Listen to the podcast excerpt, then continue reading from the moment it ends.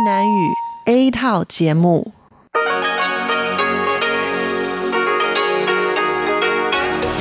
Đây là Đài Phát thanh Quốc tế Đài Loan RTI.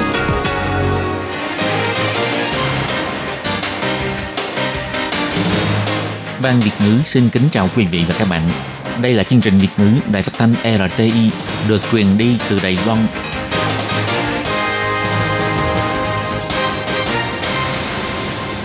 Lê Phương xin chào các bạn, các bạn thân mến. Hoan nghênh các bạn theo dõi chương trình Việt ngữ hôm nay, thứ hai ngày 29 tháng 6 năm 2020, tức ngày mùng 9 tháng 5 âm lịch năm canh tí. Chương trình Việt ngữ hôm nay sẽ đem đến với các bạn các nội dung như sau. Trước hết là phần tin thời sự của Đài Loan, kế tiếp là bài chân đề, sau đó là các chương mục tiếng hoa cho mỗi ngày, tìm hiểu Đài Loan và bảng xếp hạng âm nhạc – nhưng trước tiên, Lê Phương sẽ mời các bạn theo dõi phần tin thời sự của Đài Loan và trước hết là các mẫu tin tóm tắt.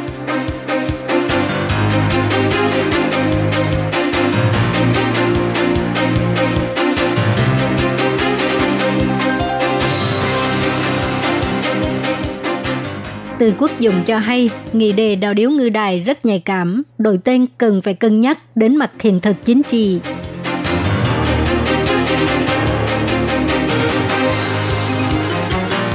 Kể từ ngày 1 tháng 7, bắt đầu đặt mua phiếu mua hàng có thể lãnh tại các chuỗi cửa hàng tiền lời.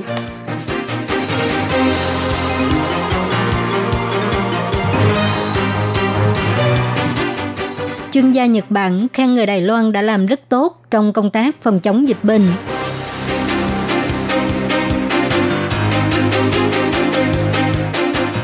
Gia đình gấu trúc duyên Duyên có thêm một thành viên mới –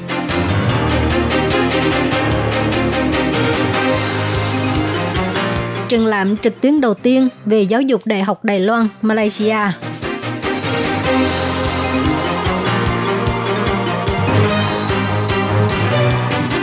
Nói không rõ ràng, đi không vững, mất nước, dễ bị đột quỵ nhẹ.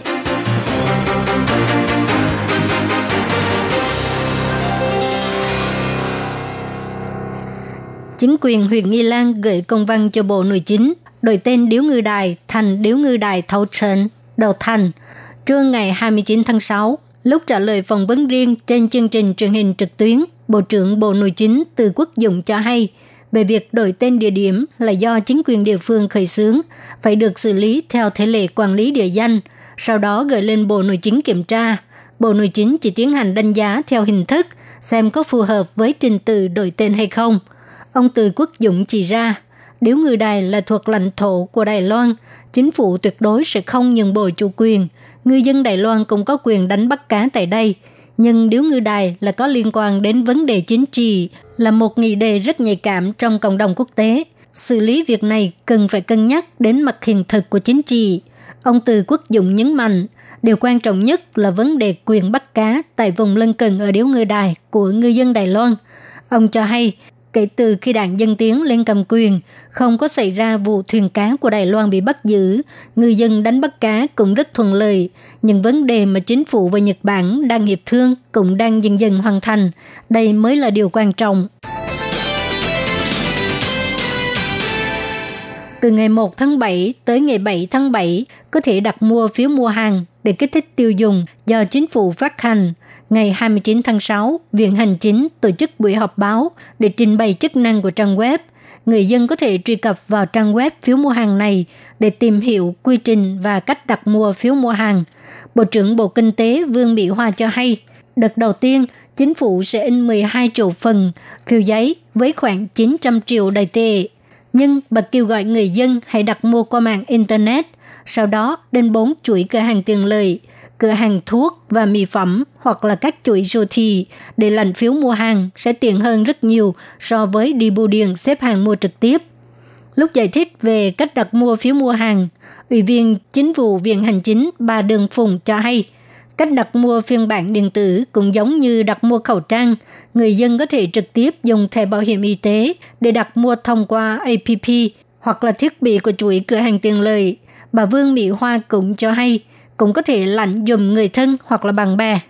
Viện Hành Chính cũng chính thức công bố mẫu phong bì của phiếu mua hàng. Phong bì được niêm phong hoàn toàn, nhưng trên phong bì có một khung trong suốt có thể nhìn thấy phiếu mua hàng 200 và 500 đầy tệ, nhưng sẽ che lại số phiếu để tránh thông tin cá nhân bị lộ ra ngoài. Trong công tác phòng chống dịch COVID-19, Hội đồng chuyên gia của Nhật Bản rất được người dân tin cậy.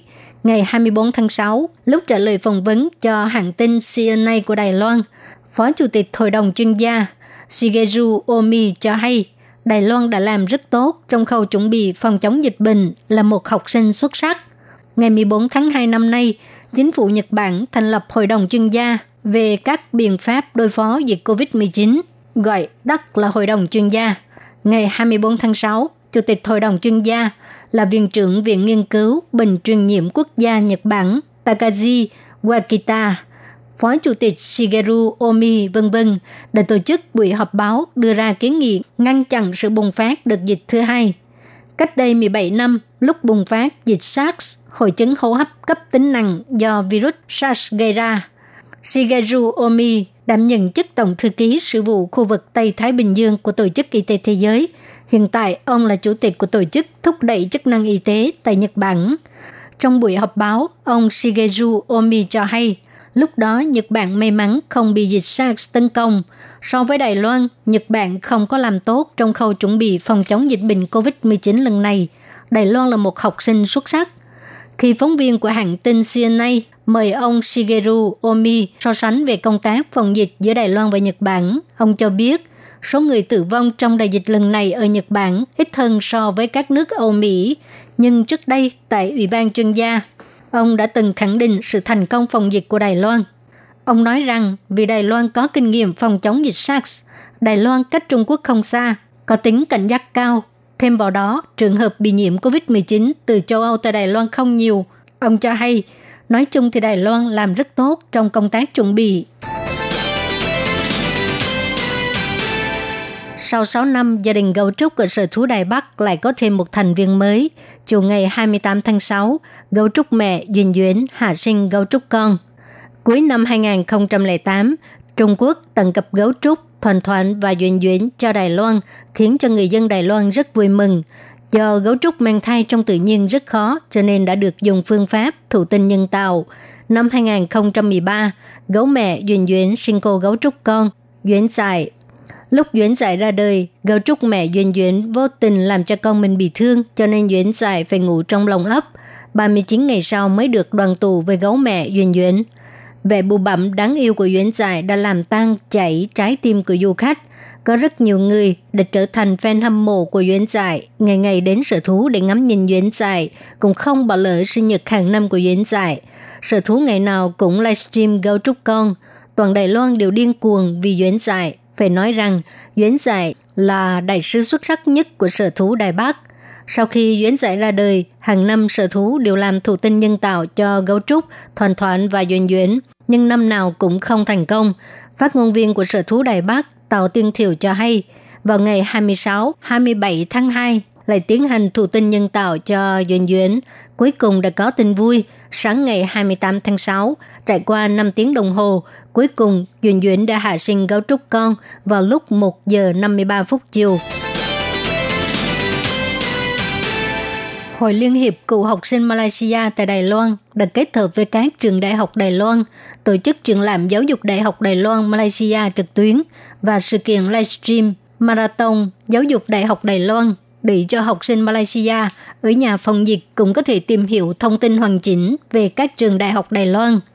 Dịch COVID-19 đã hạn chế các hoạt động giao lưu trước sự hỗ trợ của những người trong ngành giáo dục Hội Liên hiệp Cựu du học sinh Malaysia tại Đài Loan đã kết hợp với các hội du học sinh địa phương dùng khoa học công nghệ Internet lần đầu tiên tổ chức trường lãm trực tuyến về giáo dục Đại học Đài Loan và sự kiện Marathon giáo dục trực tiếp, thể hiện phương thức hợp tác mới trong mặt giáo dục giữa Đài Loan và Malaysia để cung cấp thông tin và tư vấn về giáo dục đại học cho học sinh cấp 3. Kể từ tháng 4, Hội Liên hiệp Cựu du học sinh Malaysia tại Đài Loan đã bắt đầu tổ chức trường lãm trực tuyến về giáo dục đại học Đài Loan tại Malaysia năm 2020. Từ tháng 5 bắt đầu lần lượt đưa ra các hoạt động về giáo dục Đài Loan, bao gồm tọa đàm du học Đài Loan, ưu điểm của việc du học Đài Loan, các ngành nghề trong tương lai và các trường đại học, con đường du học trong thời đại dịch COVID-19, nên chọn ngành gì khi du học Đài Loan, từ dữ liệu lớn đến AI vân vân. Tháng 6 lại tiếp tục tổ chức sự kiện livestream Marathon Giáo dục Đại học Đài Loan, giới thiệu đặc sắc của giáo dục Đại học Đài Loan, xúc tiến sự giao lưu trong mặt giáo dục giữa Đài Loan và Malaysia. Trời nắng nóng khi đi ra ngoài nhớ bổ sung lượng nước đầy đủ, bởi vì cơ thể mất nước có khả năng tăng nguy cơ đột quỵ não. Vì nhiệt độ cao khiến cho tim đập nhanh hơn, gây gánh nặng cho tim. Thêm vào đó là đổ mồ hôi và mất nước, huyết áp giảm gây ra huyết khối, dẫn đến đột quỵ và nhồi máu cơ tim. Bác sĩ cũng nhắc nhở người dân nên tự kiểm tra. Nếu cảm thấy tay chân bị tê, đi không vững hoặc là nói chuyện không rõ ràng, khó phát âm, thì có thể đó là triệu chứng đột quỵ nhẹ. Phải nhanh chóng đi khám bác sĩ, đồng thời cũng đừng quên bổ sung nước. Đột quỵ không chỉ dễ xảy ra vào mùa đông mà còn có thể xảy ra vào mùa hè, bởi vì trời nóng ra nhiều mồ hôi khiến cho cơ thể mất nước, có thể tăng nguy cơ đột quỵ não. Chủ tịch Hội tim mạch Trung Hoa Dân Quốc Khuỳnh Thủy Nhân cho hay. Khi trời nóng rất dễ gây mất nước, sau đó dễ làm tăng độ nhớt máu, mà độ nhớt của máu tăng thì rất dễ gây huyết khối, dễ bị tắc nghẽn mạch máu, gây đột quỵ não hoặc là nhồi máu cơ tim cấp tính. Trong một ngày, bệnh viện chúng tôi có khoảng 100 tới 120 người đến khám bệnh. Hôm qua đã tăng đến gần 150 người, trong đó có trường hợp nhồi máu cơ tim. Bác sĩ đặc biệt nhắc nhở bệnh nhân vừa đặt xong stent mạch vành. Trong một tháng không nên vận động kịch liệt, dễ gây sốc huyết khối. Nếu xuất hiện các triệu chứng đột quỵ nhẹ như sau thì phải cẩn thận. Tay chân bị tê, kiệt sức, đi không vững, phát âm không rõ, khó nuốt, suy giảm thị lực, mất trí nhớ tạm thời, thay đổi ý thức. Đột quỵ nhẹ là cơn thiếu máu não thoáng qua. Triệu chứng rất giống đột quỵ nhưng thời gian ngắn hơn, chỉ kéo dài từ 2 tới 5 phút. Vì vậy, vào mùa hè, mọi người thường coi đó là bị say nắng và không để ý đến. Trời nắng nóng, ngoài uống nhiều nước, nếu cảm thấy cơ thể khác thường thì phải nhanh chóng đi khám bác sĩ, bởi vì mùa cao điểm của đột quỵ thực sự không chỉ xuất hiện trong mùa đông.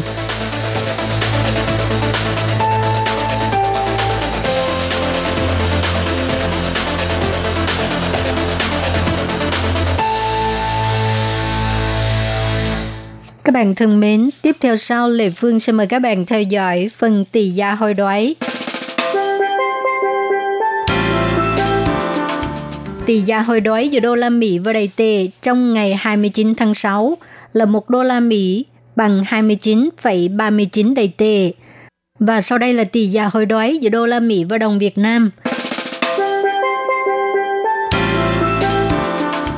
Tỷ giá hồi đoái giữa đô la Mỹ và đồng Việt Nam trong ngày 29 tháng 6 là 1 đô la Mỹ bằng 23.198 đồng Việt Nam.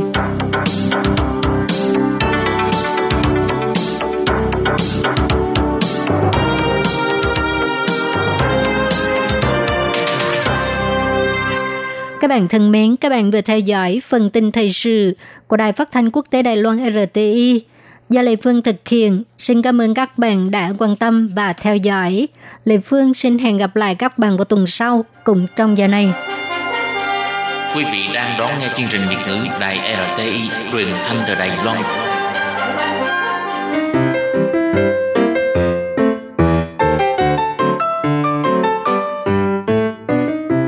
Vị và các bạn thính giả thân mến, chương trình phát thanh tiếng Việt của Đài Phát thanh Quốc tế Đài Loan RTI được truyền thanh 3 buổi tại Việt Nam, mỗi buổi phát một tiếng đồng hồ. Buổi phát chính vào lúc 6 giờ đến 7 giờ tối hàng ngày giờ Việt Nam qua tần số SW 9425 kHz với sóng dài 31 m. Buổi phát lại lần thứ nhất vào hôm sau 9 giờ tới 10 giờ tối qua tần số SW 9625 kHz với sóng dài 31 m Buổi phát lại lần 2 vào sáng hôm sau lúc 6 giờ tới 7 giờ qua tần số SW 9745 kHz với sóng dài 25 m. Ngoài ra tại Đài Loan, ở khu vực Giang Nghĩa, Vân Lâm và Đài Nam có thể đón nghe chương trình của Ban Việt ngữ qua tần số AM 1422 kHz vào lúc 8 giờ tới 9 giờ tối mỗi thứ ba hàng tuần và chương trình sẽ được phát lại vào hôm sau lúc 9 giờ tới 10 giờ sáng. Sau đây xin mời quý vị và các bạn tiếp tục đón nghe nội dung chương trình hôm nay.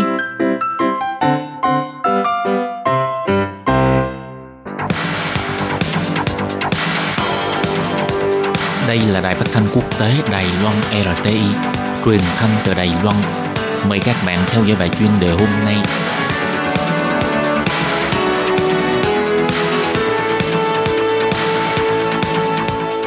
Thúy Anh xin kính chào quý vị và các bạn. Chào mừng các bạn cùng đến với bài chuyên đề ngày hôm nay. Chuyên đề hôm nay có chủ đề là Con thiên nga đen sải cánh, những nói sầu năm 2020 của Trung Quốc phải trách ai? Và sau đây mời các bạn cùng lắng nghe nội dung chi tiết của bài chuyên đề ngày hôm nay.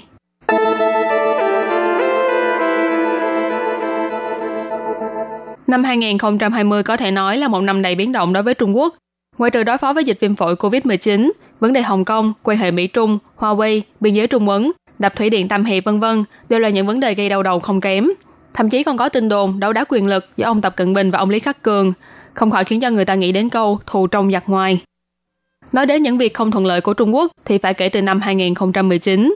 Ngoài việc bùng phát dịch tả heo châu Phi nghiêm trọng ra, Bắc Kinh và Washington còn đang trong cuộc chiến thương mại cam go, khiến cho cả hai bên đều thương tích đầy mình. Tiếp đó còn xảy ra biểu tình phản đối đạo luật dẫn độ ở Hồng Kông, gây ảnh hưởng nghiêm trọng đến hòn ngọc Viễn Đông này. Còn cuộc chiến thương mại với Tổng thống Mỹ ông Donald Trump thì bước vào thế tiến thoái lưỡng nan, không những khiến cho kinh tế trong nước của Trung Quốc bị xáo trộn, mà còn là ngồi chăm cho mối quan hệ căng thẳng giữa Mỹ và Trung Quốc. Cứ ngỡ đầu năm hợi qua đi, mang theo cả dịch tả heo châu Phi rời khỏi.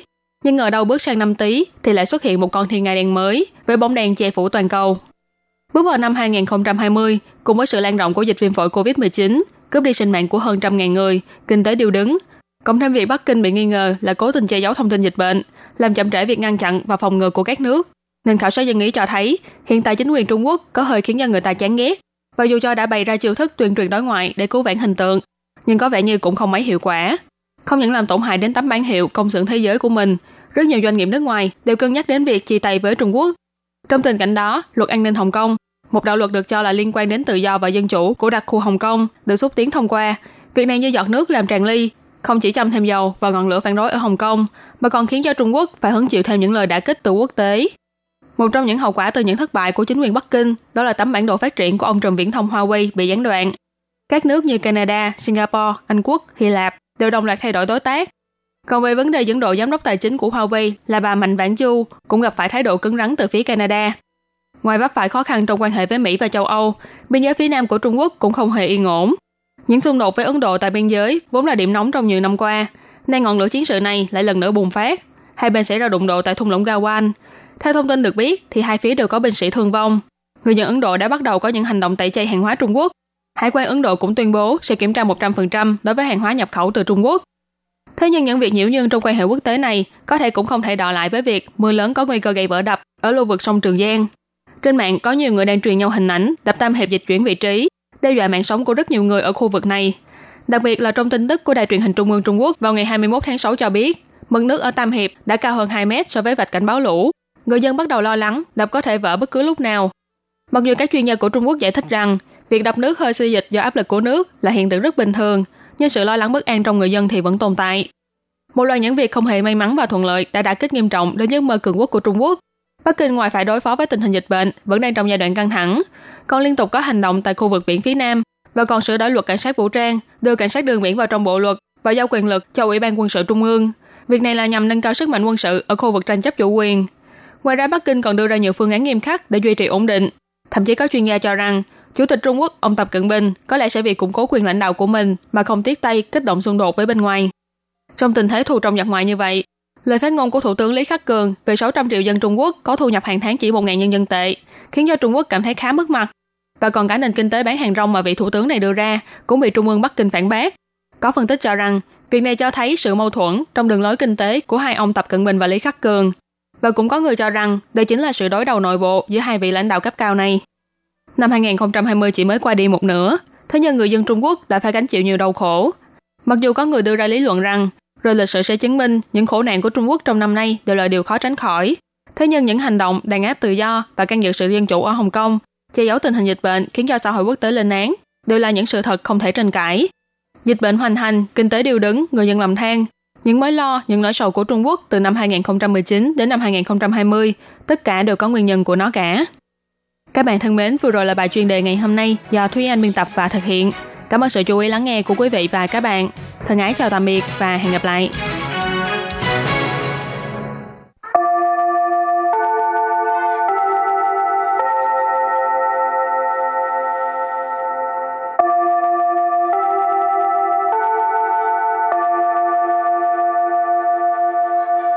Xin mời quý vị và các bạn đến với chuyên mục Tiếng Hoa cho mỗi ngày do Lệ Phương và Thúy Anh cùng thực hiện.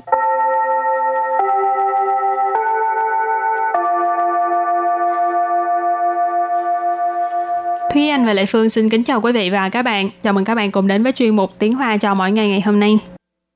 Thúy Anh có biết cách giảm mập như thế nào mà có hiệu quả không? Chị cho Lệ Phương với. Ừ, cách thì em không, uh, Không có biết. rồi đó. Ừ, Tại cách vì thì không có không cần. Nhưng mà đa số mọi người đều sẽ nói là ờ, bắt đầu từ việc là ăn uống điều độ và tập thể dục. ừ. Nói dễ làm khó ừ.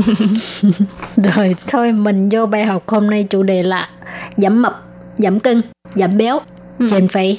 Rồi trước tiên thì chúng ta hãy làm quen với các từ vựng ha. Từ đầu tiên đó là từ thể trọng trị thể trọng trị thể trọng trị thể trọng trị nghĩa là à, cái cân để mà đo cân nặng. Thì trọng là cân nặng của cơ thể. Chị là ý là cái uh, thiết bị dùng để đo. Hán Việt mình gọi là kế đó các bạn. Giống như mình dùng từ uh, nhiệt kế thì là thì quấn chi tức là nhiệt kế để đo thân nhiệt. Ở đây thì trung chi tức là cái cân dùng để đo cân nặng. Rồi từ tiếp tục là ao não. Ao não. Ao não. Ao não.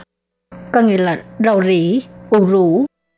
Từ kế tiếp là sư hu sư hu sư hu sư hu ý là có vẻ, có vẻ như. Hảo, từ kế tiếp là 加强，加强， gia sẵn. Gia sẵn là tăng cường. Và từ cuối cùng là cái từ ờ, chủ đề, chủ đạo của ngày hôm nay. Đó là 减肥，减肥， chèn phẩy. Chèn phẩy tức là giảm cân, giảm mập hoặc là giảm béo. Chèn là giảm, phẩy ý là béo đó các bạn. Cho nên chèn phẩy là giảm cân. Rồi, và bây giờ mình bước sang phần đối thoại.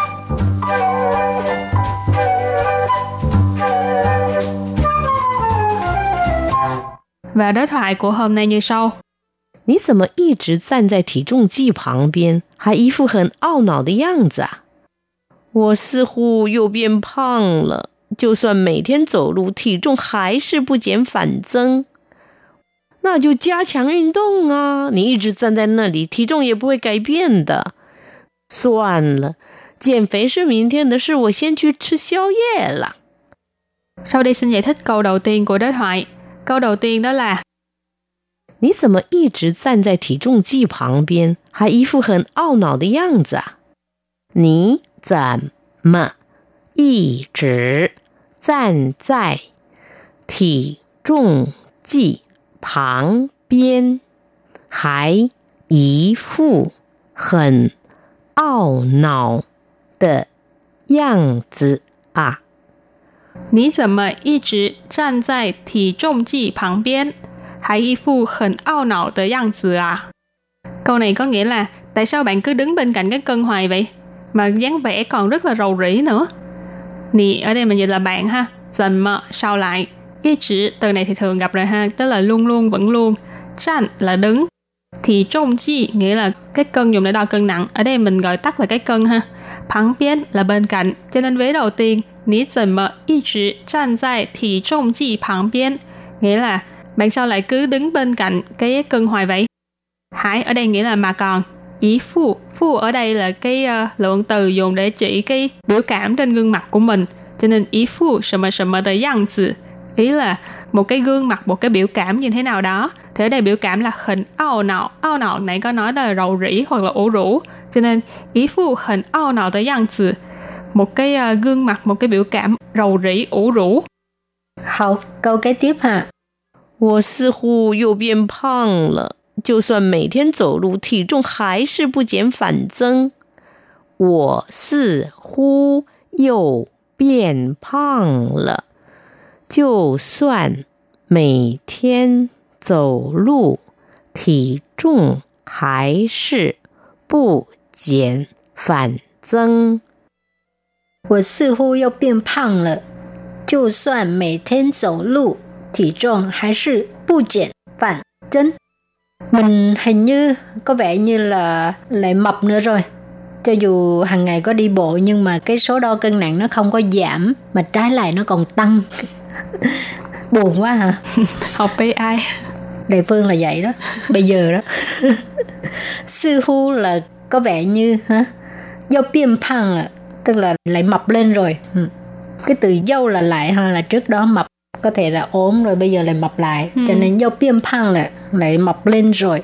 Cho soạn là cho dù mỗi thiên là hàng ngày 走路 là đi bộ ha cho soạn mỗi thiên 走路 cho dù hàng ngày đi bộ thì trọng là cái số đo cân nặng hay sự vẫn là bu减phản增không có giảm trái lại nó còn tăng lên ha减là giảm phản tức là trái lại ha chân là增加 tức là tăng lên rồi câu kế tiếp 那就加强运动啊！你一直站在那里，体重也不会改变的。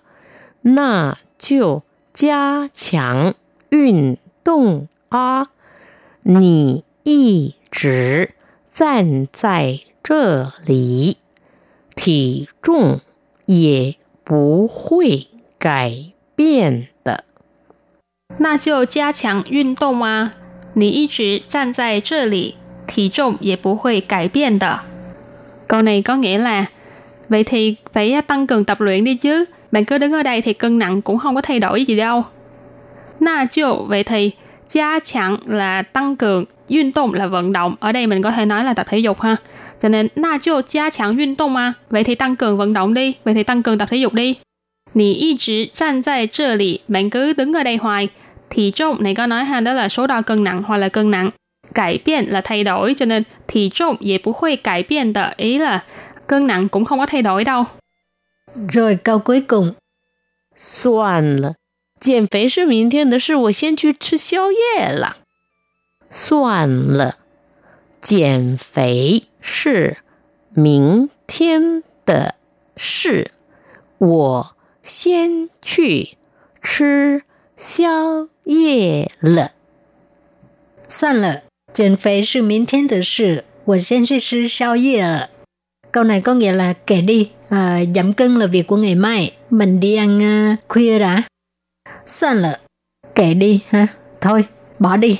减肥是明天的事, giảm cân là việc của ngày mai, là chuyện của ngày mai. Giảm肥, giảm cân, giảm mập, giảm béo, 明天的事, sự là sự xịn hay là việc. 明天的事, việc của ngày mai, 明天 là ngày mai. 我先去吃宵夜了， 宵夜了ăn khuya. 我先去吃宵夜了, có nghĩa là mình đi ăn khuya cái đã. Đúng rồi, cho nên nó càng ngày nó càng à, mập lên là vậy đó. có nhiều người cứ đứng cạnh cái à, cân nặng để mà than vãn về cái số đo cân nặng của mình nhưng mà lại không có à, cái hành động thực tiễn để mà đi thay đổi cái số đo đó ha. Ừ. Rồi, thì uh, trước khi chấm dứt bài học hôm nay, xin mời các bạn ôn tập lại nhé.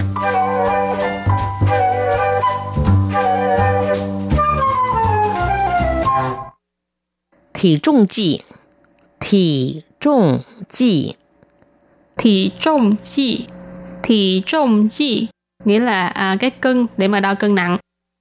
Ao não Ao não Ao não Ao não có nghĩa là rầu rĩ, ủ rũ. Sư hu, sư hu. Sư hu, sư hu. Ý là có vẻ, có vẻ như. Gia强, gia强. Gia强, gia强là tăng cường. Giảm肥, giảm肥. Giảm肥, giảm肥tức là giảm cân, giảm mập hoặc là giảm béo. Và đối thoại của hôm nay như sau. 你怎么一直站在体重计旁边，还一副很懊恼的样子啊？我似乎又变胖了， 就算每天走路，体重还是不减反增。那就加强运动啊！你一直站在那里，体重也不会改变的。算了，减肥是明天的事，我先去吃宵夜了。Rồi và bài học hôm nay đến đây xin tạm chấm dứt. Cảm ơn các bạn đã lắng nghe. Bye bye. Bye bye.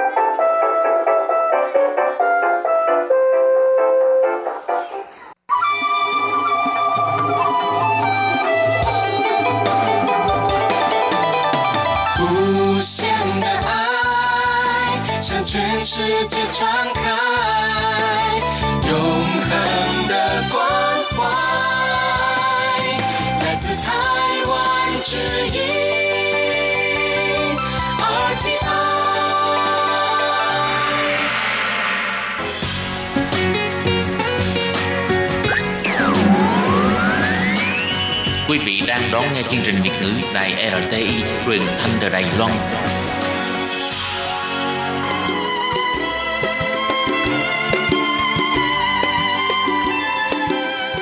Xin mời quý vị đến với chuyên mục Tìm hiểu Đài Loan. Chuyên mục này giới thiệu về con người và đất nước Đài Loan. Hoan nghênh đón nghe.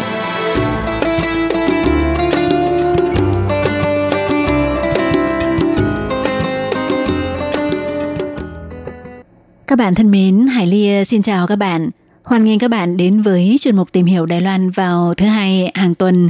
Thưa các bạn, nếu các bạn sinh sống, làm việc hoặc học tập tại Đài Loan thì chắc hẳn đã từng được thưởng thức hoặc từng nghe các phương tiện đài báo giới thiệu về một món ăn bình dân rất được yêu thích, đó là cơm hộp đường sắt thỉa lù biển tăng. Vậy trong chuyên mục hôm nay, Hải Ly sẽ mời các bạn cùng đi khám phá tìm hiểu câu chuyện về cơm hộp đường sắt của Đài Loan để biết được tại sao món cơm hộp này lại có sức hấp dẫn như vậy nhé các bạn.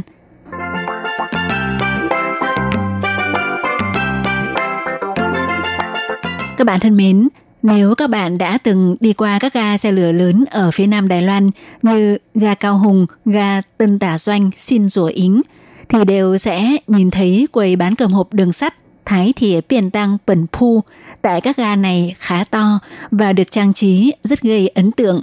Đặc biệt là loại cơm hộp sườn rim cốt lết nổi tiếng lù phái củ biển Tăng đã hiện hữu hàng mấy chục năm nay, ngày nào cũng vẫn vậy và đã tạo nên một điểm nhấn đặc biệt cho đường sắt Đài Loan. Ngoài ra cơm hộp đường sắt tại một số ga như ga Hồ Phấn Khởi, Phần Chỉ Hú, Chơ Chặn, ga Phúc Long, Phố Lúng Chơ Chặn cũng nổi tiếng khắp toàn quốc. Vậy rút cuộc thói quen ăn cơm hộp khi đi xe lửa của người Đài Loan bắt đầu từ khi nào? Nếu nói về nguồn gốc sâu xa nhất thì cơm hộp đường sắt của Đài Loan là bắt nguồn từ cơm hộp đường sắt của Nhật Bản. Tính đến nay đã gần tròn 135 tuổi. Năm 1872, tuyến đường sắt đầu tiên do người Nhật xây dựng được thông xe. Do vậy, hộp cơm hộp đường sắt đầu tiên là được bán ra tại Nhật Bản vào ngày 16 tháng 7 năm 1885. Theo nguồn tin cho biết, ngày 16 tháng 7 năm 1885 là ngày thông xe của tuyến đường sắt thành phố Utsunomiya ở tỉnh Tochigi của Nhật Bản. Khi đó công ty đường sắt Nhật Bản đã ủy thác cho một nhà hàng ăn bán hai loại cơm nắm được gói bằng lá tre, bên trong có kẹp củ cải dầm. Chính vì vậy thì ngày 16 tháng 7 là lễ cơm hộp đường sắt của Nhật Bản. Vậy cơm hộp đường sắt của Đài Loan bắt đầu xuất hiện từ khi nào? Thì ờ, lịch sử cơm hộp đường sắt của Đài Loan bắt đầu từ thời đại Đài Loan trở thành thuộc địa của Nhật Bản – khi đó, khi đi xe lửa, nếu muốn ăn uống, phải mua vé toa có đồ ăn. Ví dụ tuyến chạy xuyên Bắc Nam năm 1912 đã có chuyến tàu có toa xe bán đồ ăn. Tuy nhiên, thời đó, hạng vé tàu ngồi toa có đồ ăn giá không hề rẻ chút nào.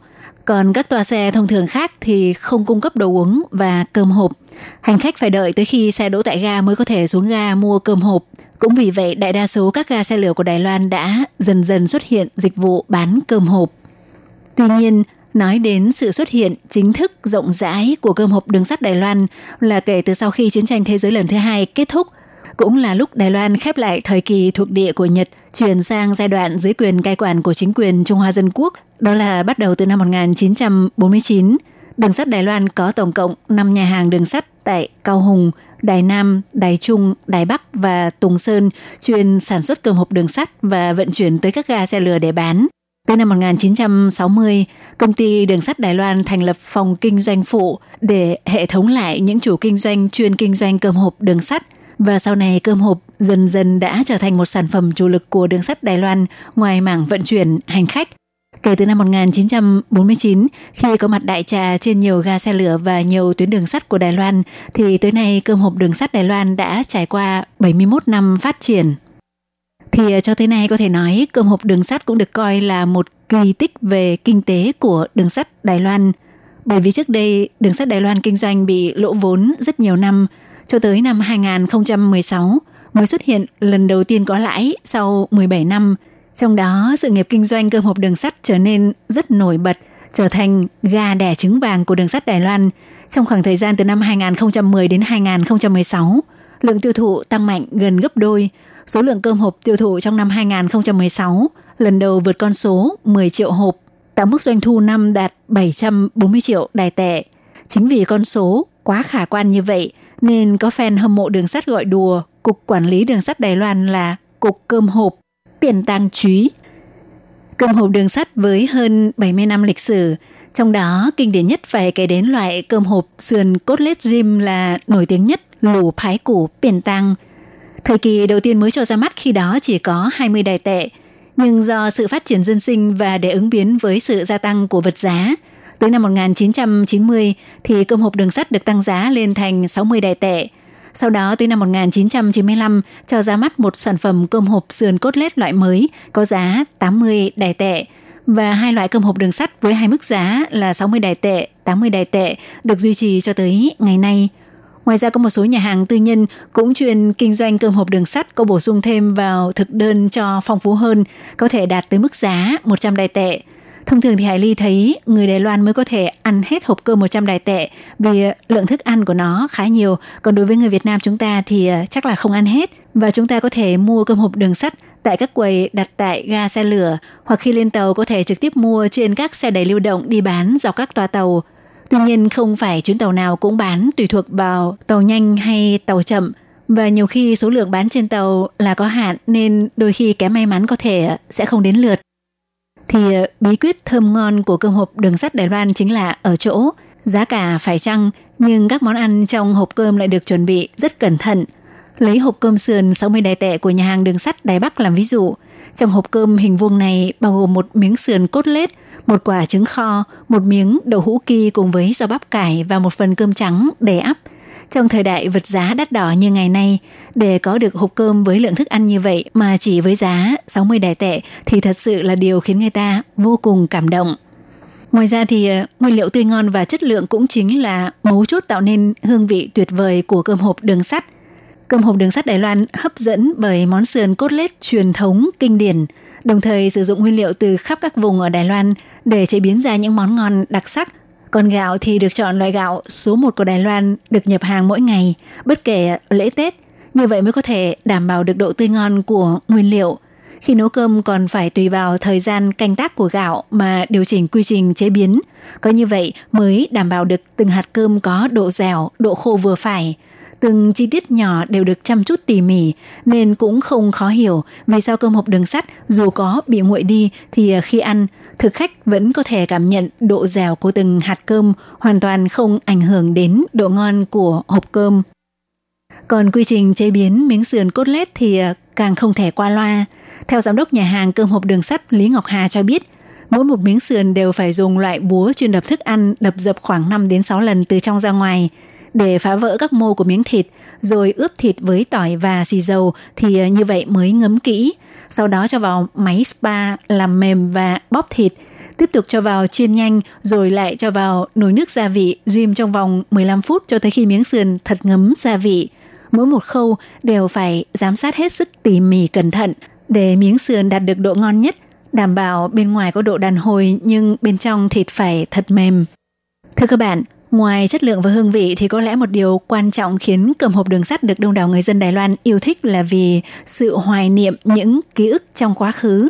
Vào thời trước, khi đồ ăn thức uống chưa sẵn như bây giờ, đồng thời phương tiện di chuyển đường dài chủ yếu là đường sắt, thì hộp cơm đường sắt đầy đặn trên những chuyến tàu lắc lư đã làm ấm bụng biết bao người. Một món ăn bình dân tuy rất mộc mạc, giản dị nhưng nó lại tạo sự thỏa mãn, đầy ấm áp – đó chính là dư vị mà người ta muốn tìm kiếm và hoài niệm, vượt lên cả sức hấp dẫn của biết bao món sơn hào hải vị thời nay. Các bạn thân mến, chuyên mục tìm hiểu Đài Loan hôm nay giới thiệu về cơm hộp đường sắt Đài Loan cũng xin được khép lại tại đây. Hải Ly xin cảm ơn các bạn đã quan tâm đón nghe. Thân ái, chào tạm biệt các bạn. Bye bye.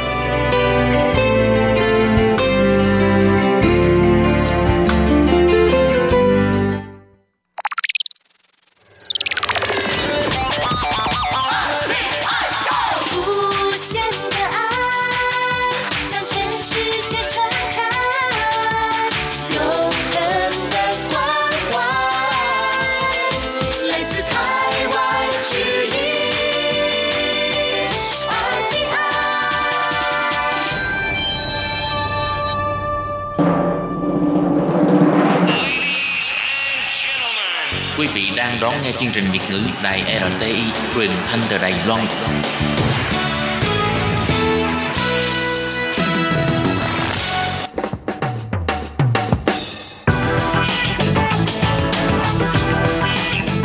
Bạn đang lắng nghe chuyên mục bảng xếp hạng âm nhạc được phát sóng vào thứ hai hàng tuần.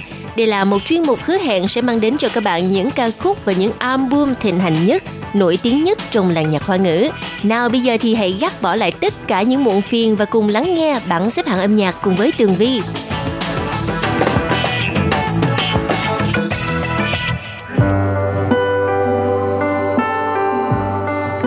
Hello, chào mừng các bạn trở lại với chuyên mục bảng xếp hạng âm nhạc cùng với Tường Vi Các bạn có để ý rằng mùa hè của những năm gần đây hình như là càng lúc càng nóng phải không nào? Và vào ngày thứ hai đầu tuần mà phải đi làm trong cái thời tiết nóng như vậy thì bắt buộc phải nghe âm nhạc hay. Vâng, bây giờ là vị trí thứ 10, nam ca sĩ Châu Phong Trợ, Khu Phong Trạch lần đầu tiên xuất hiện trong bảng xếp hạng với ca khúc mang tên Uy Dàn Gia, Nhà Tiên Tri mà các bạn cùng lắng nghe nhé. 会荡在耳边，轻轻地听你坦荡的 心。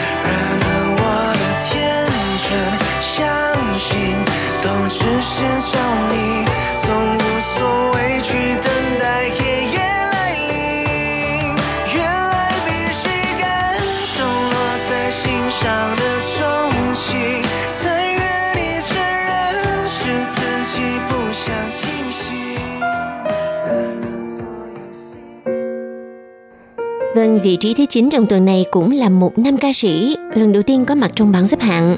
Lĩnh Xin Hộn, Lâm Tính Hoàng. Anh là một ca sĩ khiếm thị và trời đã phú cho anh một giọng hát thật ngọt ngào và truyền cảm. Mời các bạn cùng lắng nghe ca khúc mang tên 我为何 Mong sẵn là mi chuyện, chắp cánh ước mơ. 你总是惊讶，我可以微笑每一天。你无 法想象，我如何梦想都能够实现。让我告诉你一个秘诀，因为我学会接纳自己的缺点。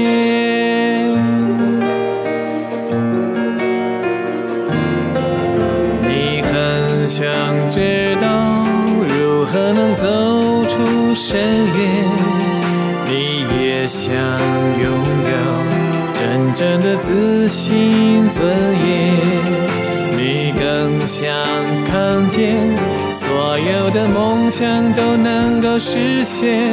让我告诉你一个秘诀。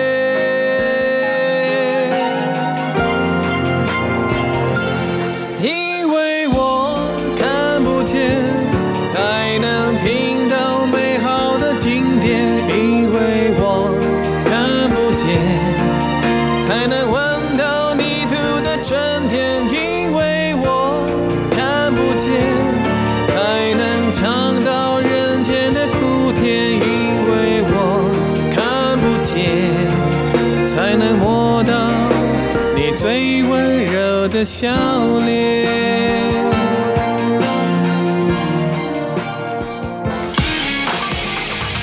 不就是随心所欲，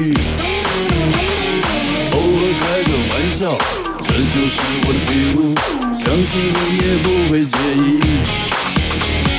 看着有点脾气，这就是我的 feel，因为我不喜欢虚情假意，爱并不是随时随地，不是表演，不是胜利，我就在这里。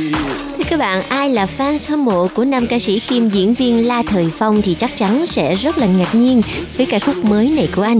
Waterfield, My Field là ca khúc đã giành được vị trí thứ 8 trong bảng xếp hạng tuần này. Và tiếp theo vị trí thứ 7 Nữ ca sĩ Wei Ru Xuan, Ngụy Như Huyên đã giành được vị trí này trong ca khúc mang tên Heaven. Mời các bạn cùng lắng nghe nhé.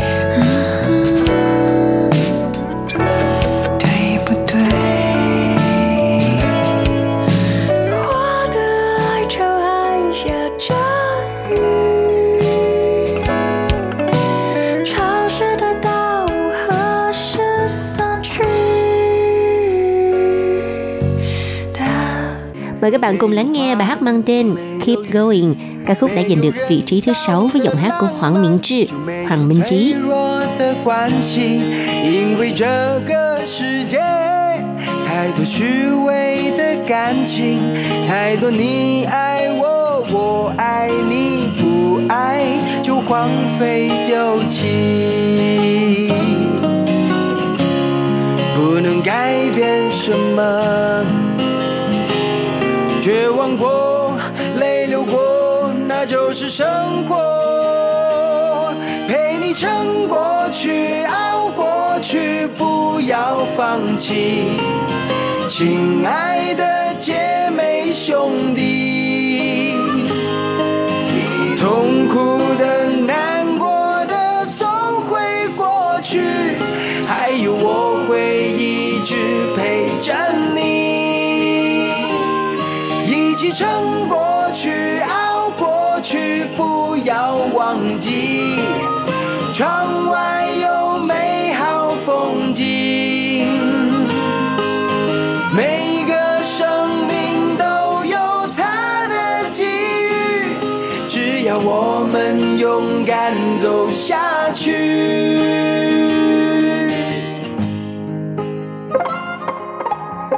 Thưa các bạn, giờ đây thì bảng xếp hạng âm nhạc đã đi được một nửa chặng đường.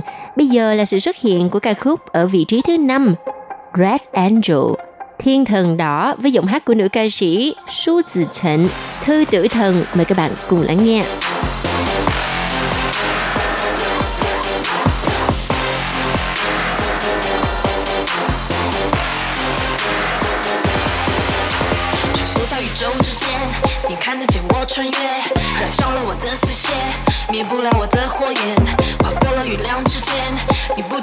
准备，我降临在你眼前，从没见过的焦点，你双眼只能看见，更加彰显惊艳，你感觉我。喜悦，你要为我加冕，我。超越是极限，你是爱的终点，天文学赞叹我最美丽的一页，写下了一切，赤裸完美呈现，挥别所有。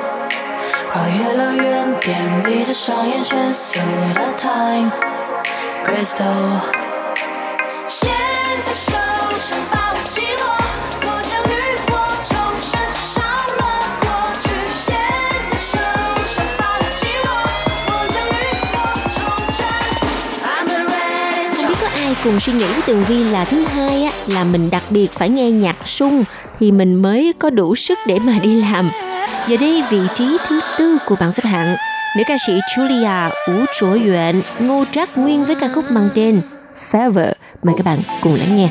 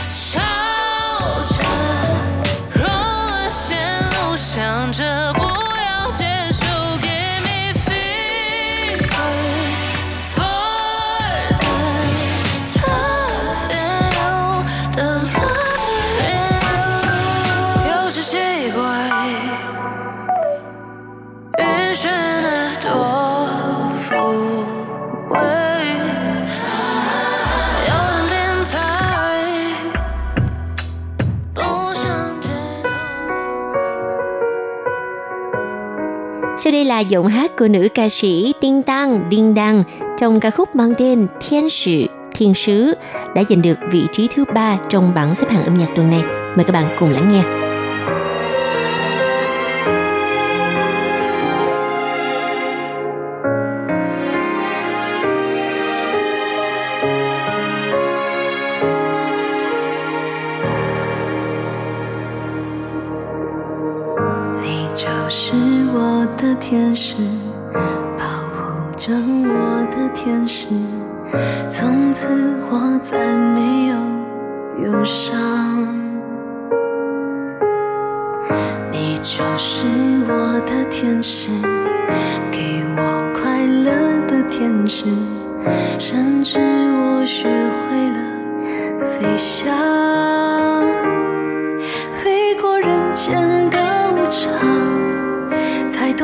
才是宝藏。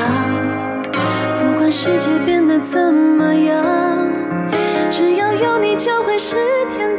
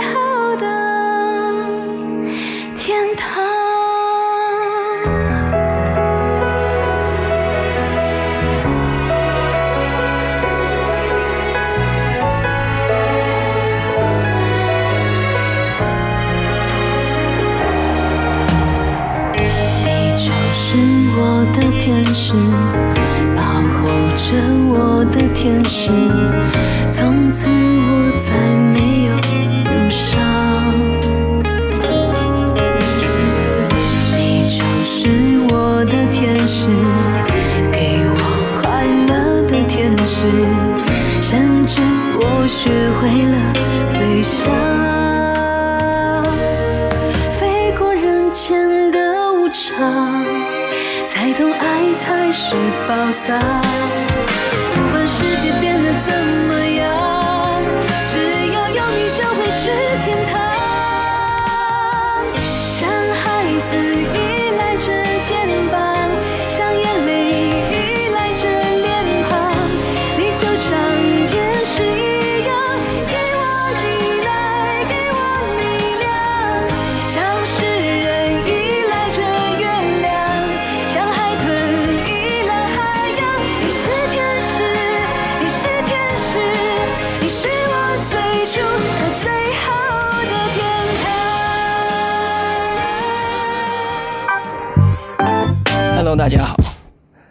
望大家最近都平安。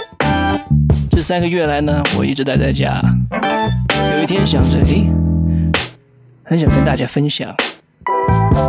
来切一点点葱花备用，再来一点点蒜蓉备用，要切一点点香菜。有很多人不喜欢，好害怕，但是我非常喜欢。不喜欢就别放，要准备酱油。 Một ca khúc vô cùng thú vị mang tên Miên Miên Noodles. Ca khúc gì mà nói về mì ta? Thực sự là nội dung của nó đang nói về mì.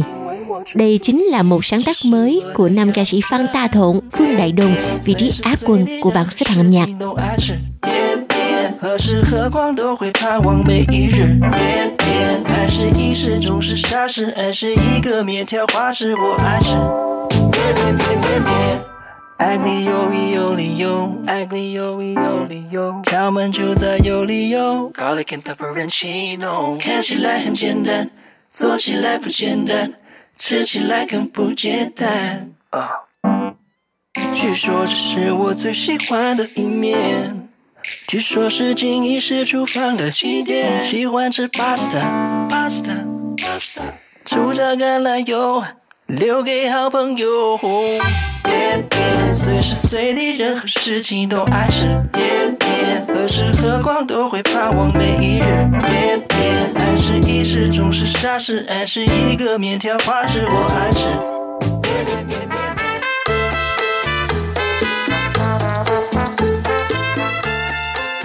Một sự kết hợp thật tuyệt vời giữa Á quân và quán quân trong tuần này. Vừa ăn xong một cái tô mì ngon thì bây giờ mình à, làm một ly mojito. Đây là một loại cocktail rất là nổi tiếng. Nào mời các bạn cùng lắng nghe ca khúc Mojito với giọng hát của nam ca sĩ Châu Trẻ Luân, Châu Kiệt Luân. Anh đã liên tiếp hai tuần giành được vị trí quán quân. 世界已经因为他甜得过头，没有跟他笑容一样浓郁的雪茄，就别浪费时间介绍，说起来吧。工人的笔画，做成的涂鸦，所有色彩都因为他说不出话。这爱不落幕，忘了心事的国度，你所在之处，孤单都被征服。的招牌，错落在桌上，一封封城市献给天空的情书，当街灯亮起，好慢慢漫步，这是世上最美丽的那双人舞。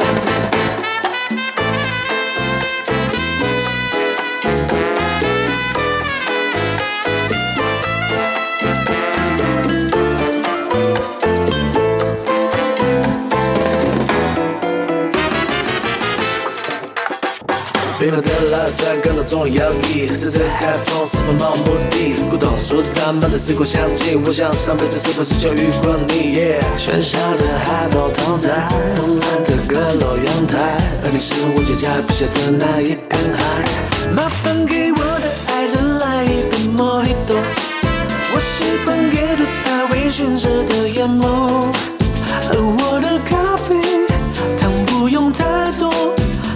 世界已经因为他甜得过头，这爱不落幕，忘了心事的国度，你所在之处，孤单都被征服。编织的招牌，错落在桌上，一封封城市献给天空的情书，当街灯亮起，好慢慢漫步，这是世上最美丽的那双人舞。Các bạn thân mến, vừa rồi là một sáng tác mới của nam ca sĩ Châu Dệ Luân, Châu Kiệt Luân, Mojito. Tường Vi mới nghe thôi mà đã say say rồi, huống chỉ là có một ly Mojito ở trên tay ngay bây giờ. Vâng thưa các bạn, và ca khúc quán quân này xin được khép lại chuyên mục bảng xếp hạng âm nhạc tuần này. Tường Vi rất cảm ơn sự chú ý theo dõi của các bạn và hẹn gặp lại trong chuyên mục tuần sau cũng vào giờ này nha. Bye bye!